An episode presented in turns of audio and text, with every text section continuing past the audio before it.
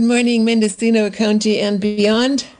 Thank you for joining us for Wild Oak Living this morning here in on Mendocino County Public Broadcasting KZYX and Z. This program, Wild Oak Living, comes to you every other Monday, eh, not every other Monday, that was a long time ago. Comes to you every other Thursday from 9 until 10 a.m. And it alternates with the Cannabis Hour, which comes to you on the other Thursdays. The program is all about living sustainably and developing, building community in Mendocino County and beyond. Um, I cover a lot of different topics, um, all sort of directly or more remotely related to sustainable living or to building community. Uh, so I have a lot of local uh, guests. Uh, local organizations to talk about all the wonderful things that they're doing in our community and also, I have guests who've written books that I find of interest uh, in, in reference to sustainable living. Uh, and today, I'm I'm going to do something that I sometimes do, which is I have uh, neither a local nor a book guest. I'm actually going to be doing this program solo and it's and I'm going to share some information with you in the first part of the program and then I'm going to open up the phone line and invite you dear listeners to share with all of us some thoughts and and additional ideas that you might have on the topics that I'm going to be talking about today. I'm going to talk focus on two topics and if there's time I'm I might weave in a couple more but the two topics I want to focus on are the ones that uh, I think a lot of us are dealing with right now, and that is um, it's it's outdoor cooking time, so a lot of us are doing barbecuing, outdoor outdoor grilling, outdoor cooking. So I'm going to talk a bit about how to um, make that whole activity more green and more sustainable. Some thoughts. Um, some of them I already knew when I did the research for this, and some of them surprised me. So I'm hoping that some of those will surprise you as well, and that this information will be valuable for you. And then the other big topic, of course, that's on everybody's mind, besides the pandemic, obviously the pandemic is still on everybody's mind as well. But um, I'm not going to talk about that today. Um, I'm going to, t- the second topic I'm going to cover is um, staying safe and healthy during heat waves. Um, when it, it, we seem to be having, as part of the climate crisis, n- not only more and more 90 plus degree days during the summer, but they come earlier in the summer now. They come in late spring. They start in late spring. They last longer and um, they come more often. And the, the part that, that is risky, besides the heat to begin with, is the part that that these heat waves last for several days, and that sometimes even the nights are warm, because that's what makes um, heat waves uh, dangerous uh, and and difficult for a lot of people to deal with when you don't have that recovery period at night when things cool down. Now we're we're sort of lucky here in Mendocino County, and by the way, everything I'm talking about applies to folks that uh, that live in the county and that aren't on the coast. I know, I know that people who live on the coast have other things that they're dealing with in the summer, like fog and, and wind and things like that. But probably heat waves in the sense that we experience them in inland Mendocino County is probably not at the top of your mind. But, you know, if you feel differently, please call in and let us know during the call in part of the program later in the hour. I should say that uh, this is Johanna Wild Oak, and I bring you Wild Oak Living, as I said, every other Thursday. And if you have suggestions, questions, thoughts about future programs, feedback to your hearing, please send me an email to contact at wildoak.org. That's contact at wildoak, W-I-L-D-O-A-K dot O-R-G. I love hearing from you and I love uh, getting suggestions from the community about future t- topics to cover. So let's talk about how to stay safe and healthy in the extreme summer heat, um, and and also how to keep our kids and our pets safe and healthy. And then I'm going to talk, as I said, about uh, making grilling and outdoor cooking and barbecuing a little more a little more greener. A lot of the information uh, that I'm sharing with you comes from a variety of sources. Um, there is a really really good article that I'm going to be sharing some information from in the in the New York Times The uh, Center for Disease Control, cdc.gov, also has some really good tips on their website, uh, as does the uh, and it, uh, various other health organizations and universities. So if you want some links to the uh, sources of information that I'm drawing this from, um, and if you'd like to do further research on your own, send me an email, and I'm happy to share those links with you.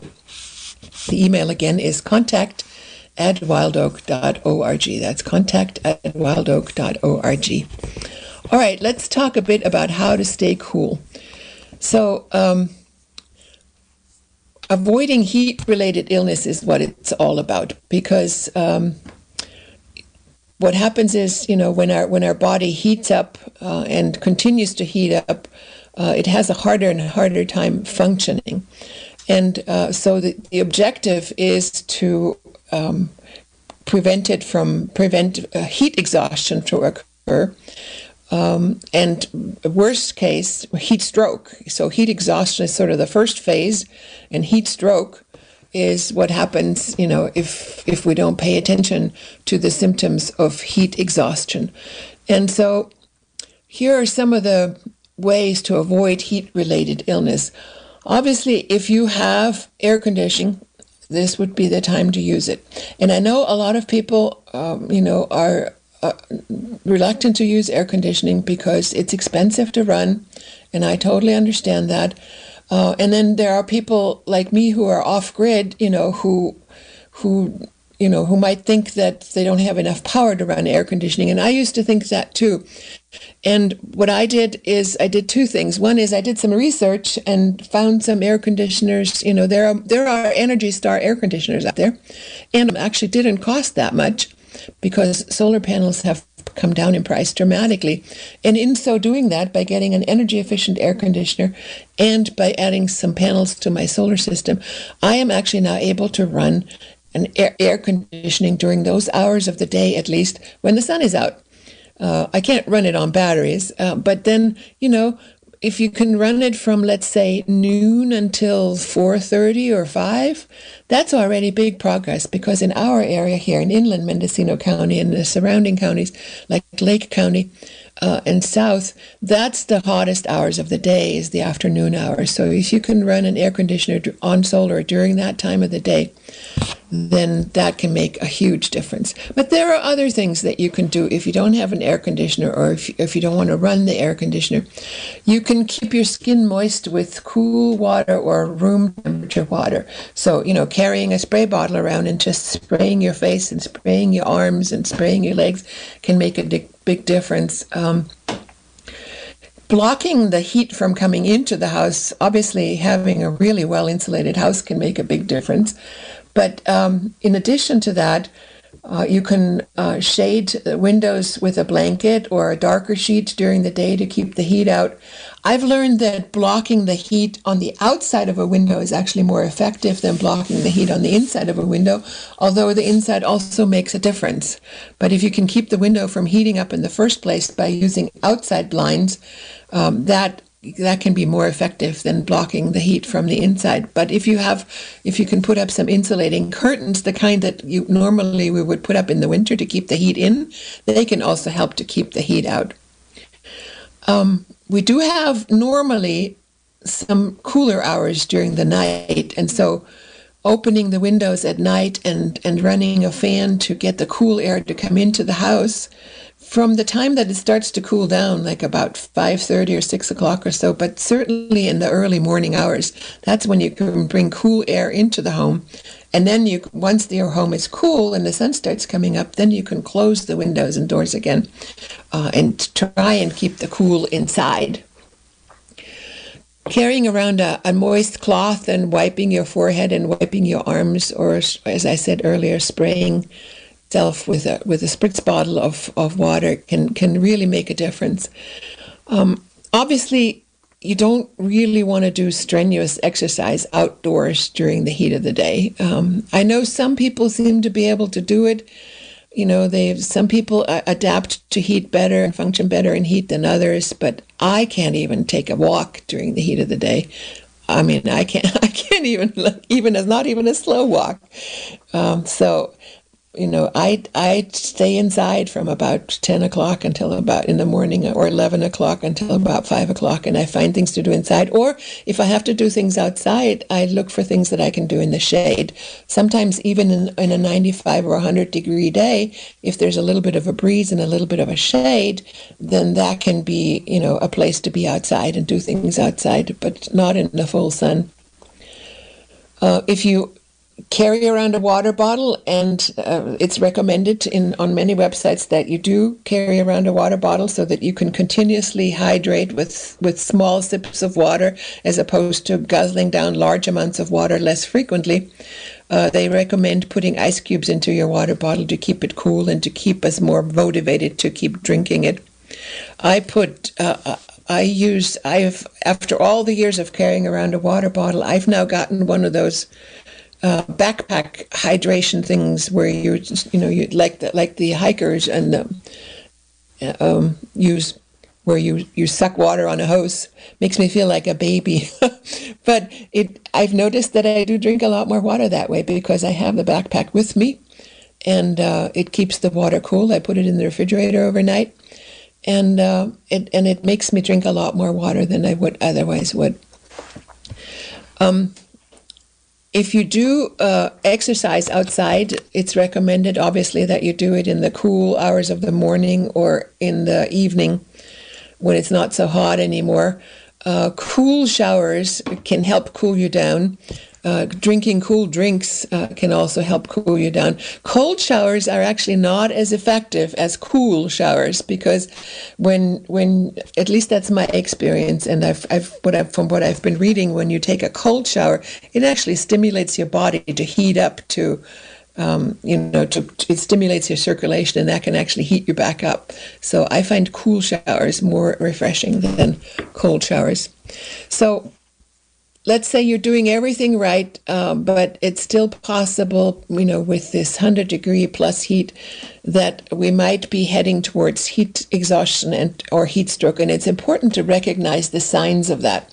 So, according to the Center for Disease Control, uh, what they say is to watch out for the following symptoms of heat exhaustion, which can include heavy sweating, cold, pale, and clammy skin, a fast and weak pulse, nausea or vomit, vomiting, muscle cramps, fatigue, dizziness, headache, and fainting.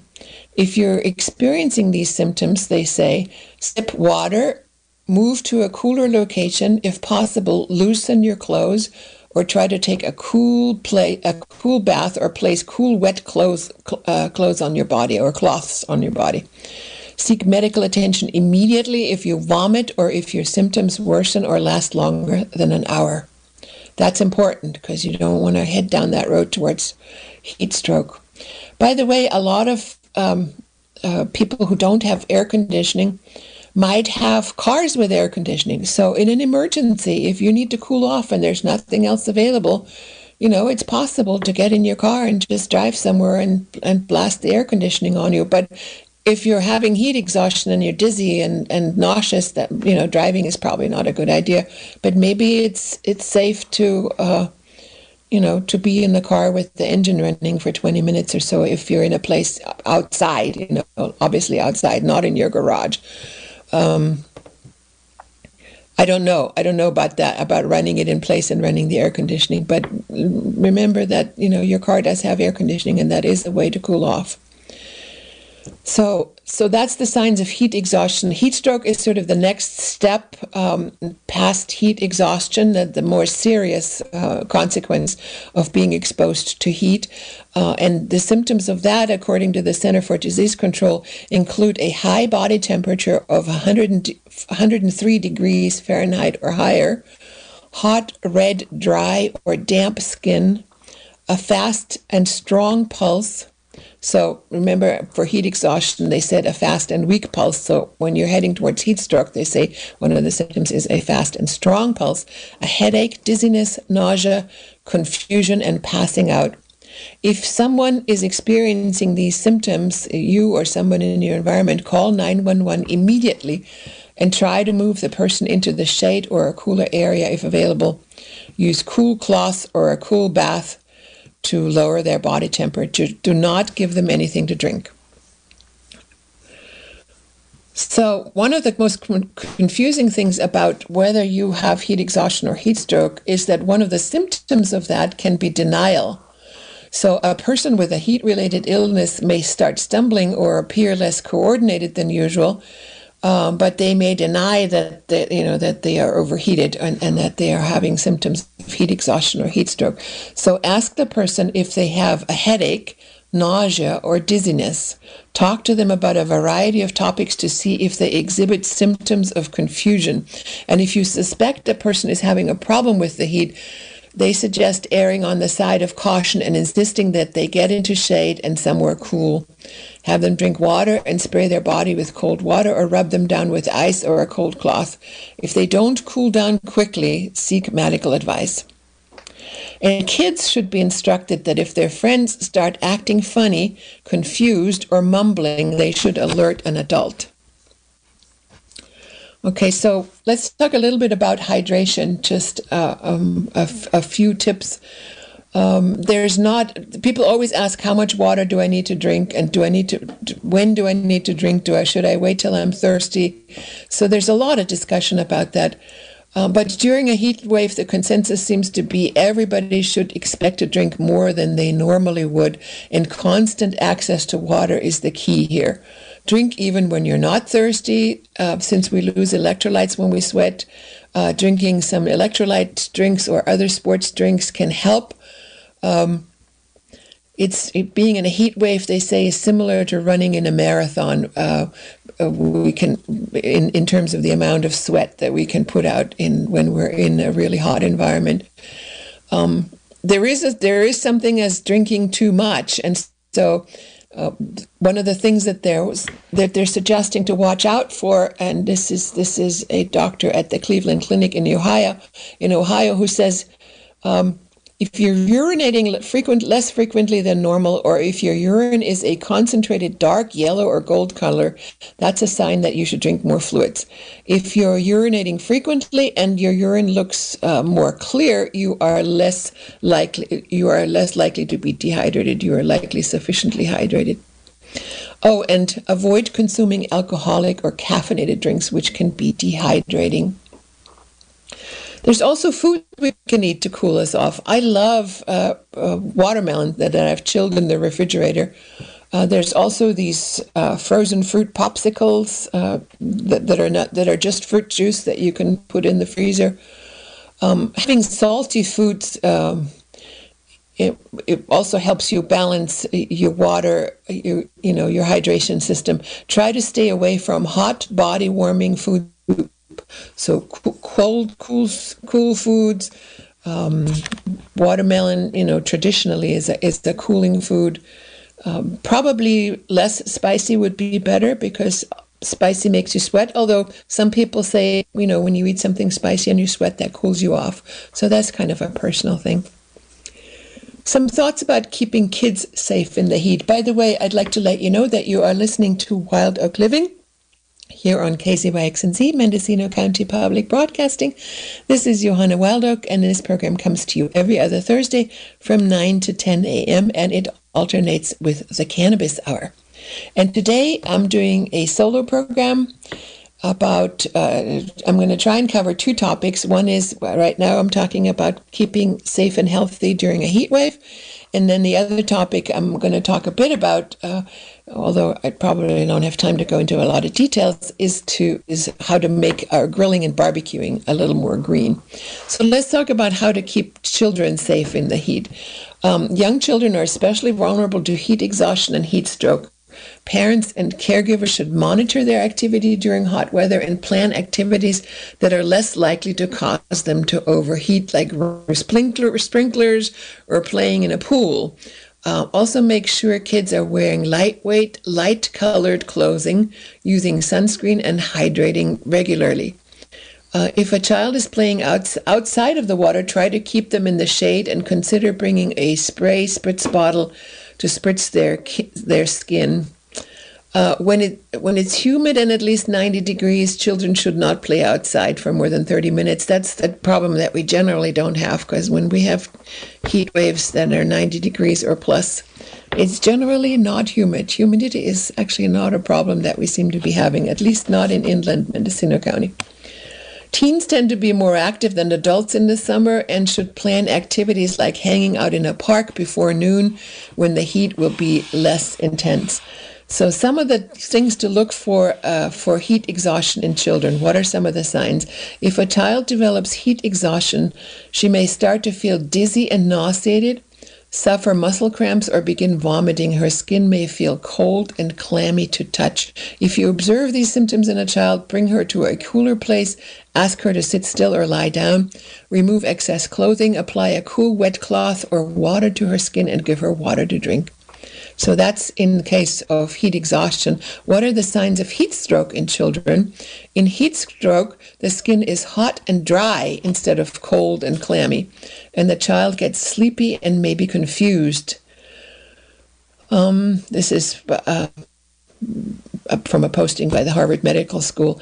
Children with heat stroke might also experience a high fever or seizures. Heat stroke can also creep up on young kids who haven't exerted themselves at all because they could be either dressed too warmly in a hot environment or they're left in a hot vehicle. Don't ever do that. Or in a room that doesn't have any circulation, or they may be out in at the beach wrapped up in the sun. Um, all those kinds of things can lead to their temperature going up very quickly. Uh, and according to the American Academy of Pediatrics, um, and by the way, you can read more about that at healthychildren.org. Half of children with heat strokes do not sweat. If you if you suspect that a child has a heat stroke, call 911 and try to cool them down until help arrives. And finally, some thoughts about our pets. You know, they suffer in the heat during heat waves as well, as well, and a lot of them have a lot of hair and thick fur that keeps them a lot warmer than even us humans. Um, and so extreme heat can be particularly dangerous for our furry friends, canines, felines, etc. Here are some simple precautions that you can do to protect your dogs and other animals. Walk your dog early in the morning or after sunset when the air and the streets are cooler. The streets, that's particularly important, you know, because when the asphalt and, and concrete gets very, very hot and those poor puppy paws, um, you know, some people put booties on their on their dog's feet when you have to walk uh, in a hot environment.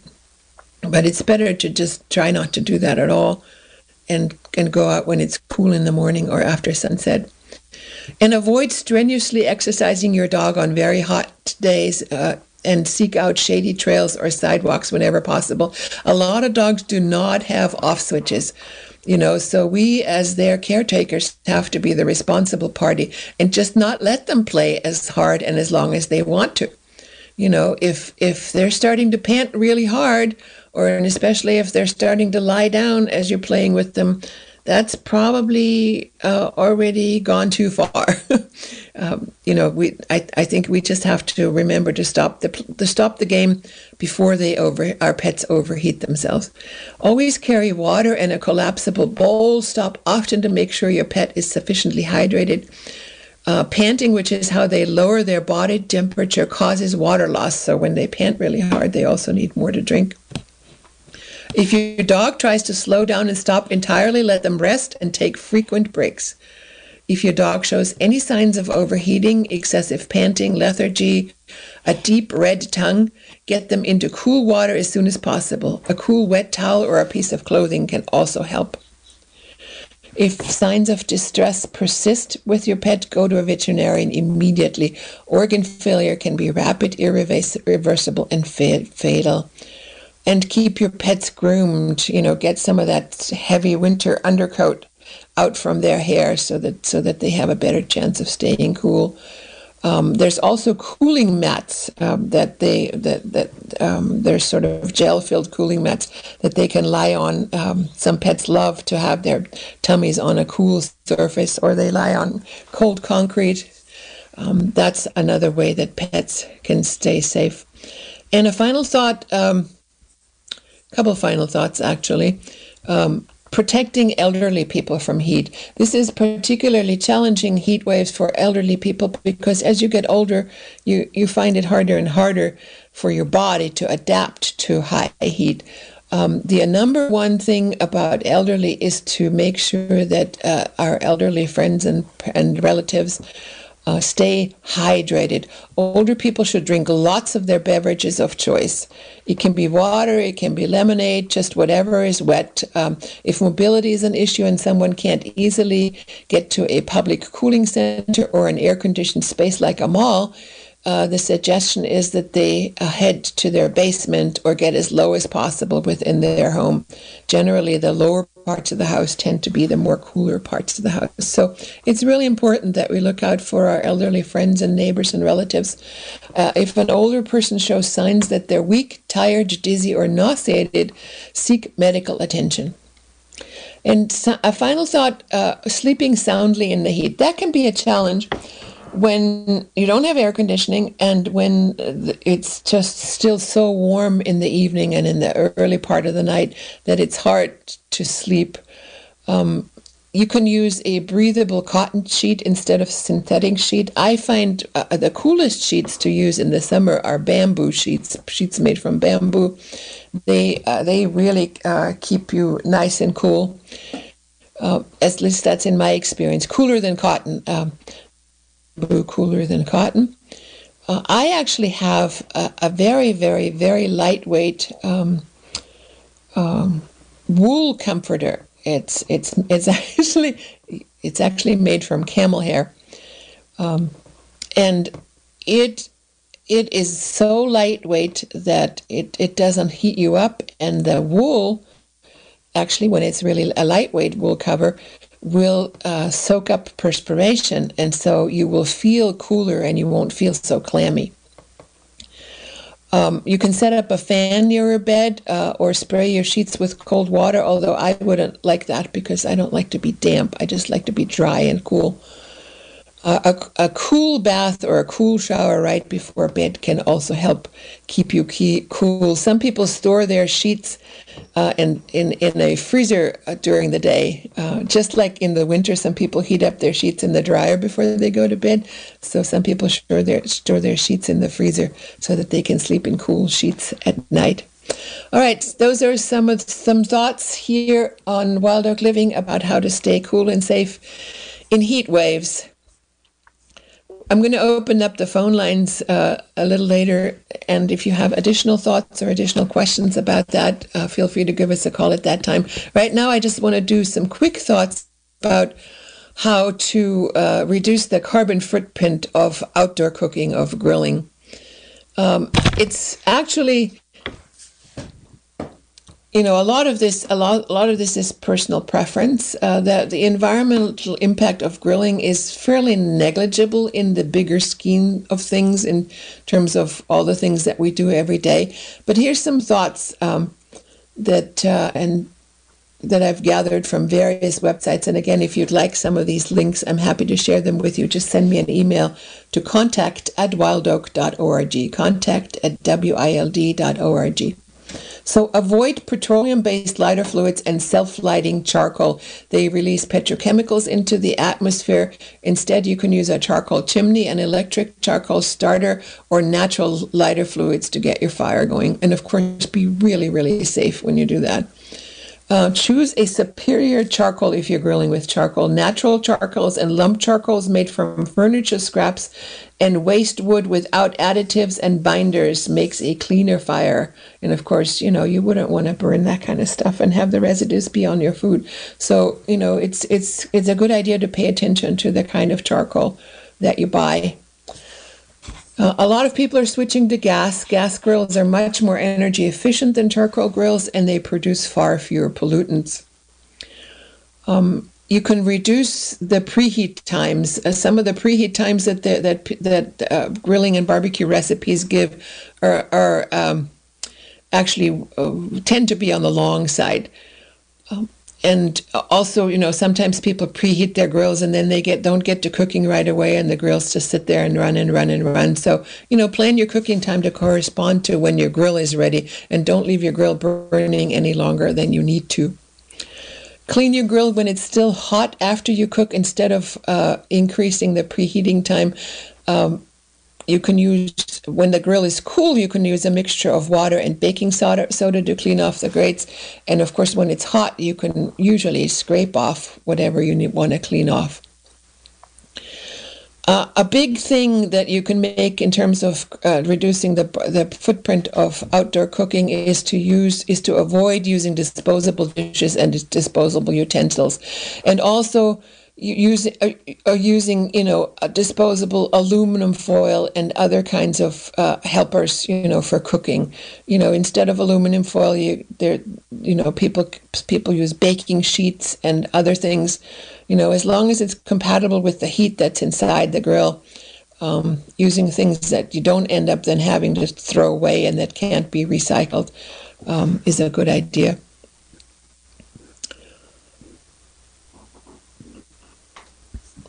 The greenest charcoal, yeah.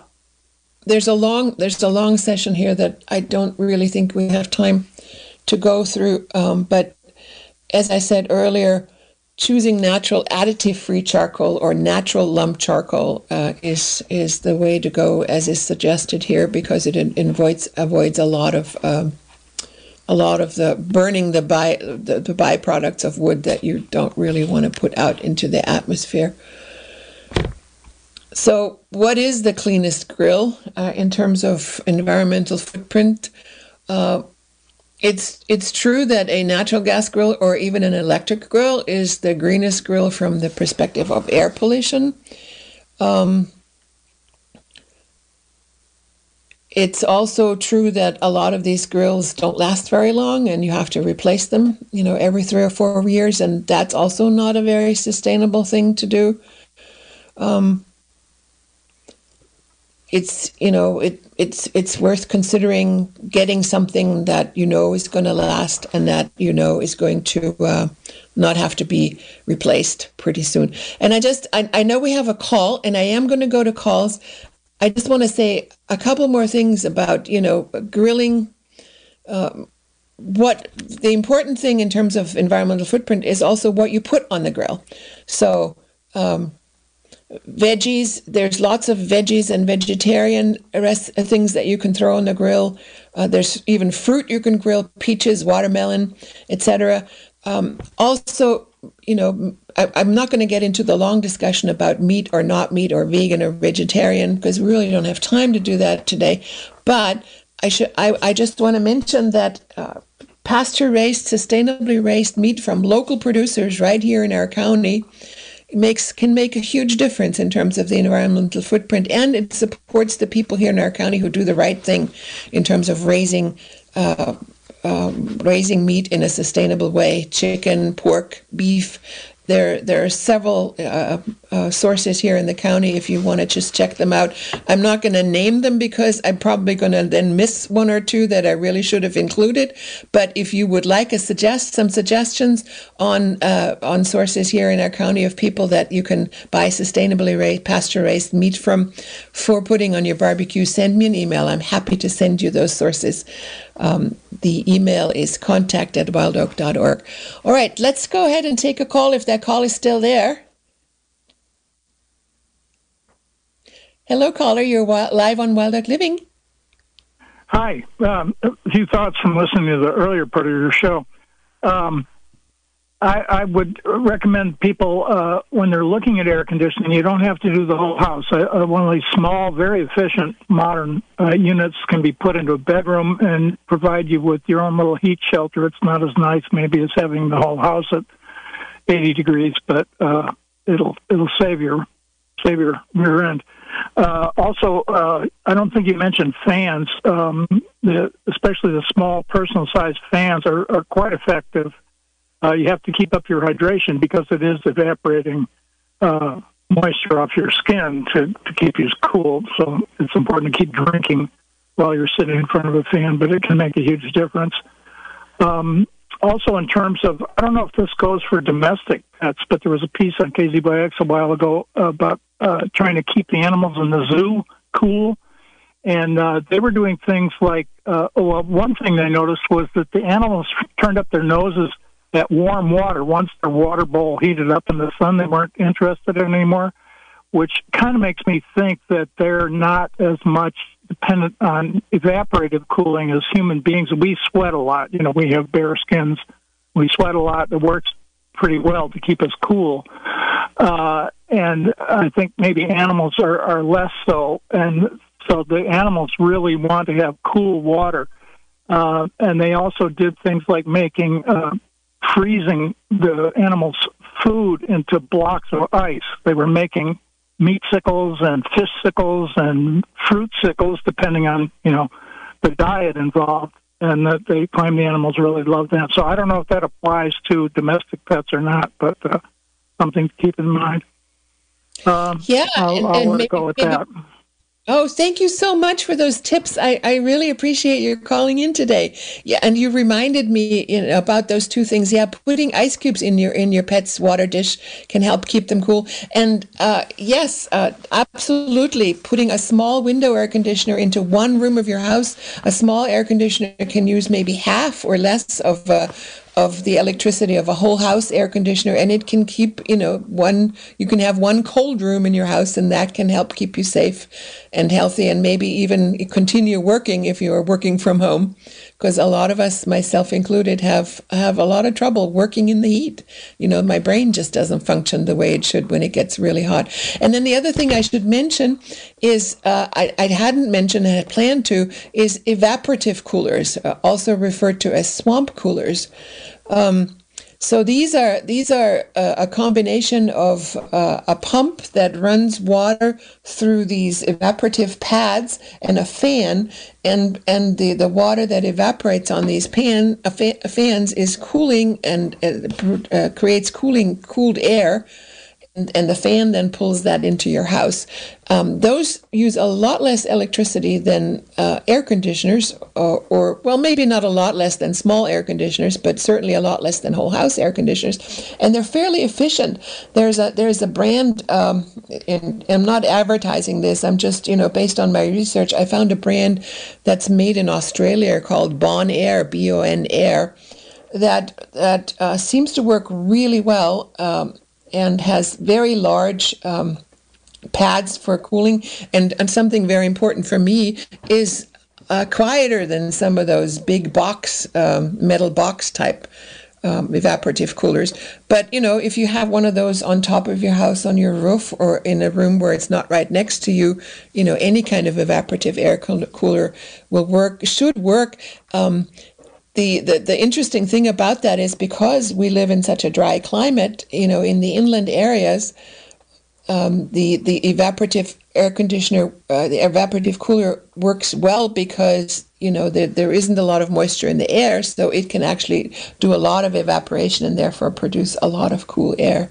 Do we have any other calls? If you'd like to give us a call, if you have a question, have some suggestions about uh, greening our barbecues and outdoor cookings or staying cool during heat waves, please give us a call at 707 895 2448. That's 707 895 2448. This is Johanna Wildoak, and I am bringing you Wild Oak Living every other Thursday from 9 to 10. And today we are talking about staying cool during heat waves, staying healthy during heat waves, and also how to green our, our grilling. So if you have some thoughts or some questions about that or or anything else that you feel we should be talking about right now, you know, as far as far as sustainable living is concerned, give us a call. I, I would love to hear from you. While we wait for phone calls, I'm going to talk a little bit more about about the whole subject of uh, meat versus vegetables versus fruit on your. Oh, we you do have a call. Okay, all right. Let's go take that call. Hello. Hello, caller. You're live on Wild Oak Living. Hi. Good show. Thank you. I have three tips. One is from fishing in the Florida Keys. My dad would always uh, get a sandwich bag and a washcloth, and he would wet the washcloth and put it in the sandwich bag and put it in the freezer. And we would put four or five in the freezer. And when we went fishing, we'd put those in our lunch boxes. And we could take them out uh, in the Florida sun when it got really hot. And the other Yeah. thing is they have these things you put around your neck that hold water, and you can put those in the freezer, and those help cool your carotid arteries around your neck or whatever you've sprained that day, or anything wet and in the cooler around your neck or body is a good cooling device. Thank you. Thank you so much. Yeah, those are great tips. I have a friend who uh, who stays cool by putting her feet on on a bag of ice and wearing a wet T-shirt, and then blowing a fa- having a fan blow uh, blow air on her. Um, and and that you know it's a that's another version of an evaporative cooler. So there's many there's many uh, tips and tricks. I like the idea of putting a wet washcloth in the freezer and then and then having it available to cool yourself down. Anything anything that causes evaporation. I mean, that's the whole the whole idea of us sweating uh, is to is to cause evaporation, and that evaporation keeps us cool. And we do have another call. Let's go ahead. Hello. Oops. that caller went away. If you uh, if you find yourself uh, getting timed out when you when you call in, please call back. The number to call if you want to join our conversation today about staying cool in heat waves and also about uh, greening or grilling or barbecuing, give us a call at 895-2448. That's 707-895-2448 and we have a call. Hello caller, you're live on Wild Living. Hi, I have a suggestion. I don't haven't heard it mentioned.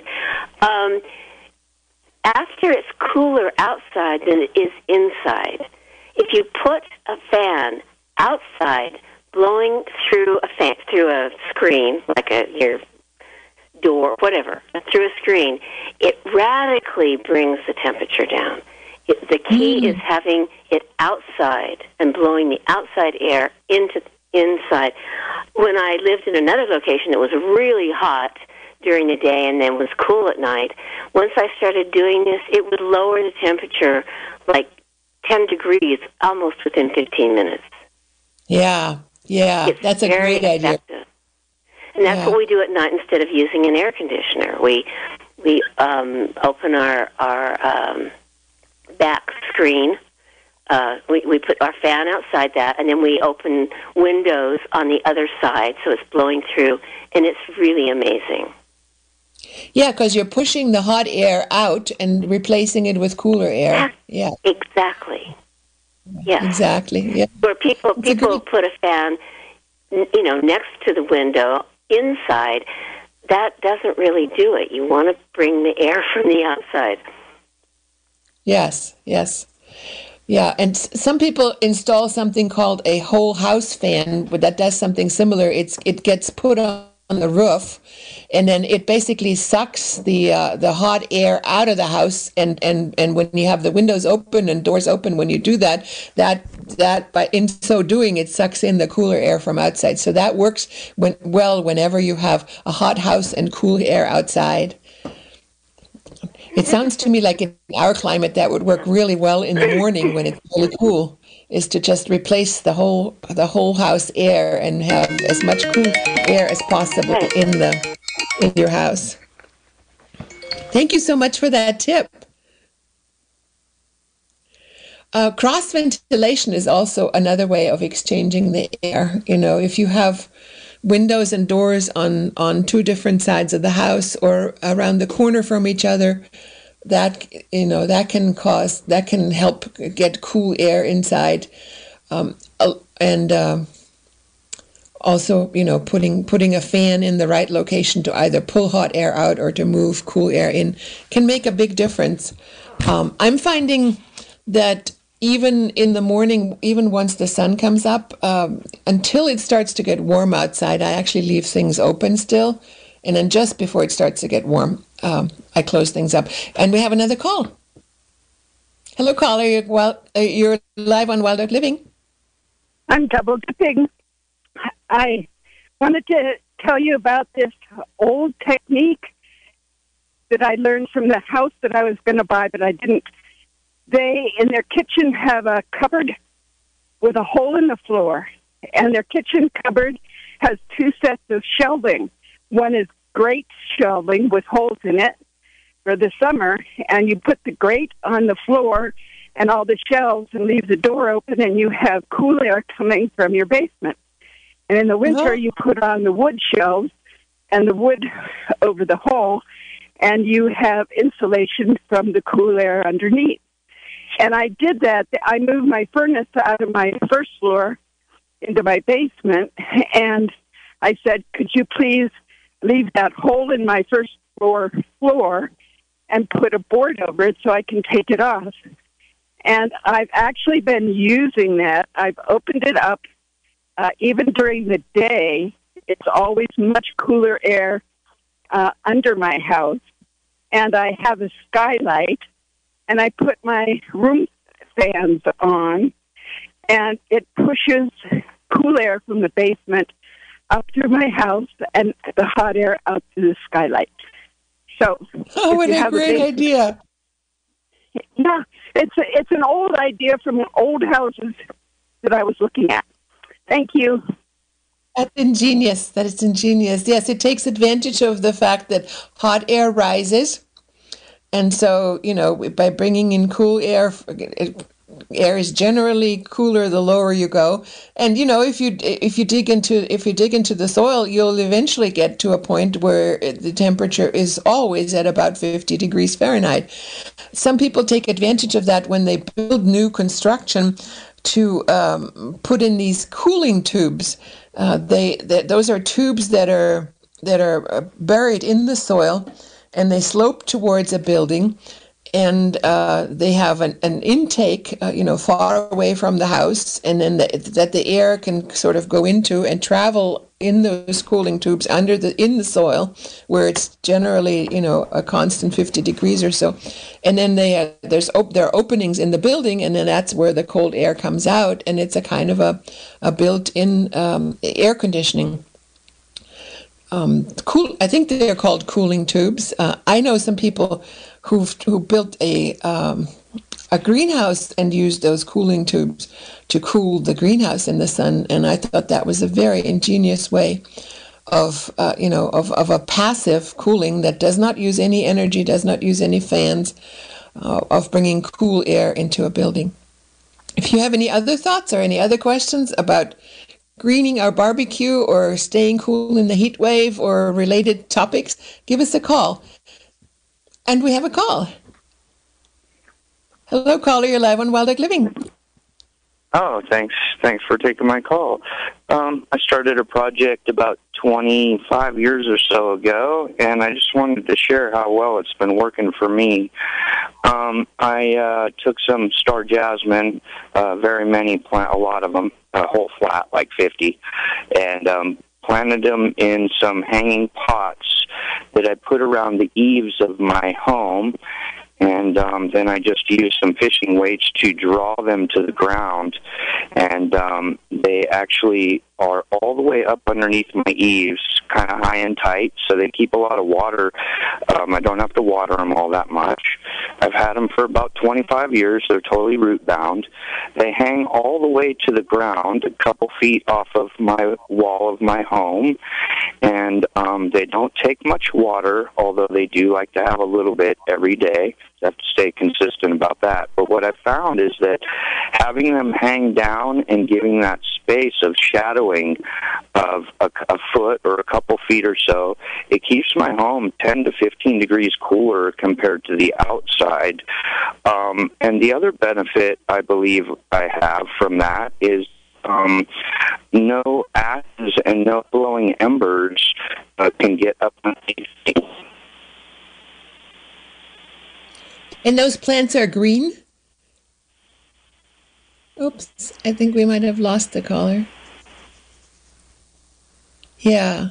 Wow, that sounded like a really interesting idea to have plants in hanging pots under the eaves that, that grow down to the ground and they create a kind of a, I guess another another layer of wall, another layer of shade wall. And and I'm curious as to whether those plants are green because you know if they're green and well watered, they might actually not pre- present a fire risk. And as the caller said, maybe they even pre- pre- present a kind of a screen as far as burning embers getting through. Although if the wind really drives the embers, you know, maybe maybe that might not work. But um, it's a very interesting idea. Uh, I'm I'm using on the west side of the wall, which is the hottest part of the house. I'm using a sun shade sun sail to shade the wall to keep it from getting so hot. And we have another call.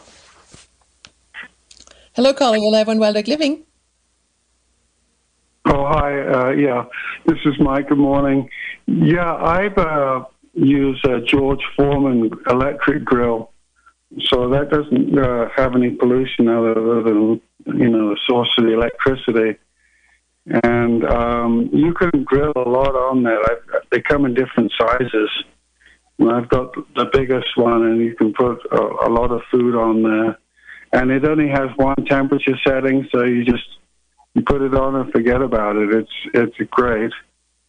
And then um, to stay cool, uh, I use the cowboy trick of a, a, wet bandana on my neck, and then I have another uh, bandana wet folded up under my hat, on actually on my head.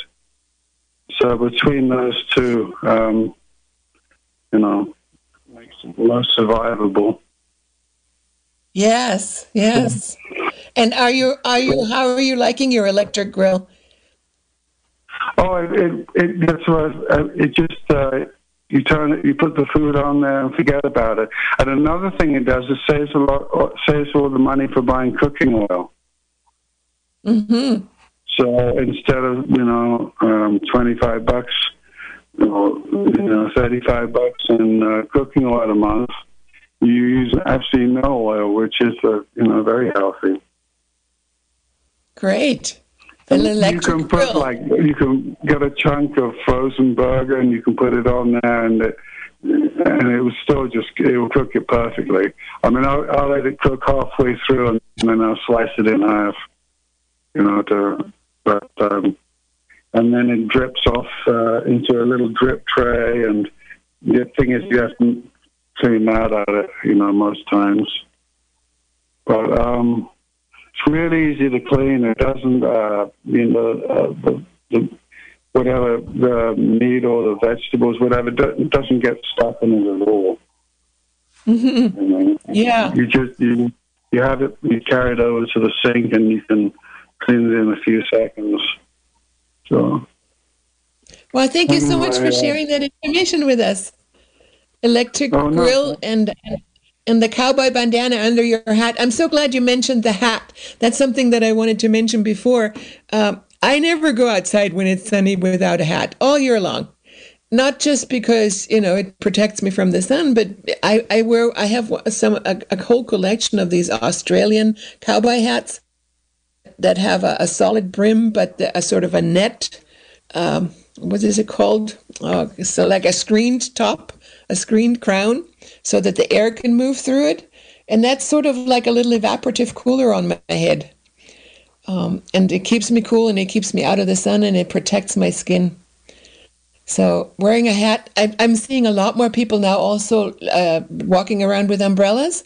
That's another way of creating shade for yourself. Uh, is is to is to you know if you have to be out walking out in the sun, use an umbrella. A lot of people around the world do that and a hat, you know, long sleeves and gloves. Um, there are now these clothes that are made from fabrics that can cover your skin, but they don't heat you up. You know, they, they allow air to move through and they allow perspiration to move through. Um, and um, there's sort of high tech fabrics that do that. And that help, you know, protect your skin from the sun and still keep you cool.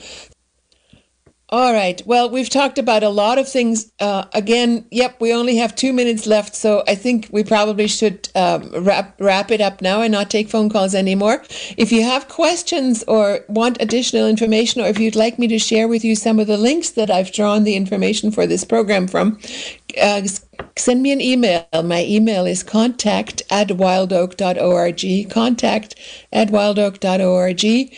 Uh, my next program is coming up uh, two weeks two weeks from today. And uh, yeah, please tune in two weeks from today for another program. This is going to be an author interview with on on. I promise you a fascinating topic. Next week in this time slot at nine o'clock, as usual, the cannabis hour, and and I will be back two Thursdays from today. So thanks for listening today, and thanks for tuning in. This is Johanna Wildoak on Wild Oak Living on KZYX I'll talk to you in two weeks. This has been a production of KZYX Philo 90.7 FM, KZYZ Willits and Ukiah 91.5 FM, and Fort Bragg at 88.1 FM. Mendocino County Public Broadcasting. You can check out our website at kzyx.org to find more content like this and consider donating by clicking the red donate button in the upper right corner. Thanks for listening.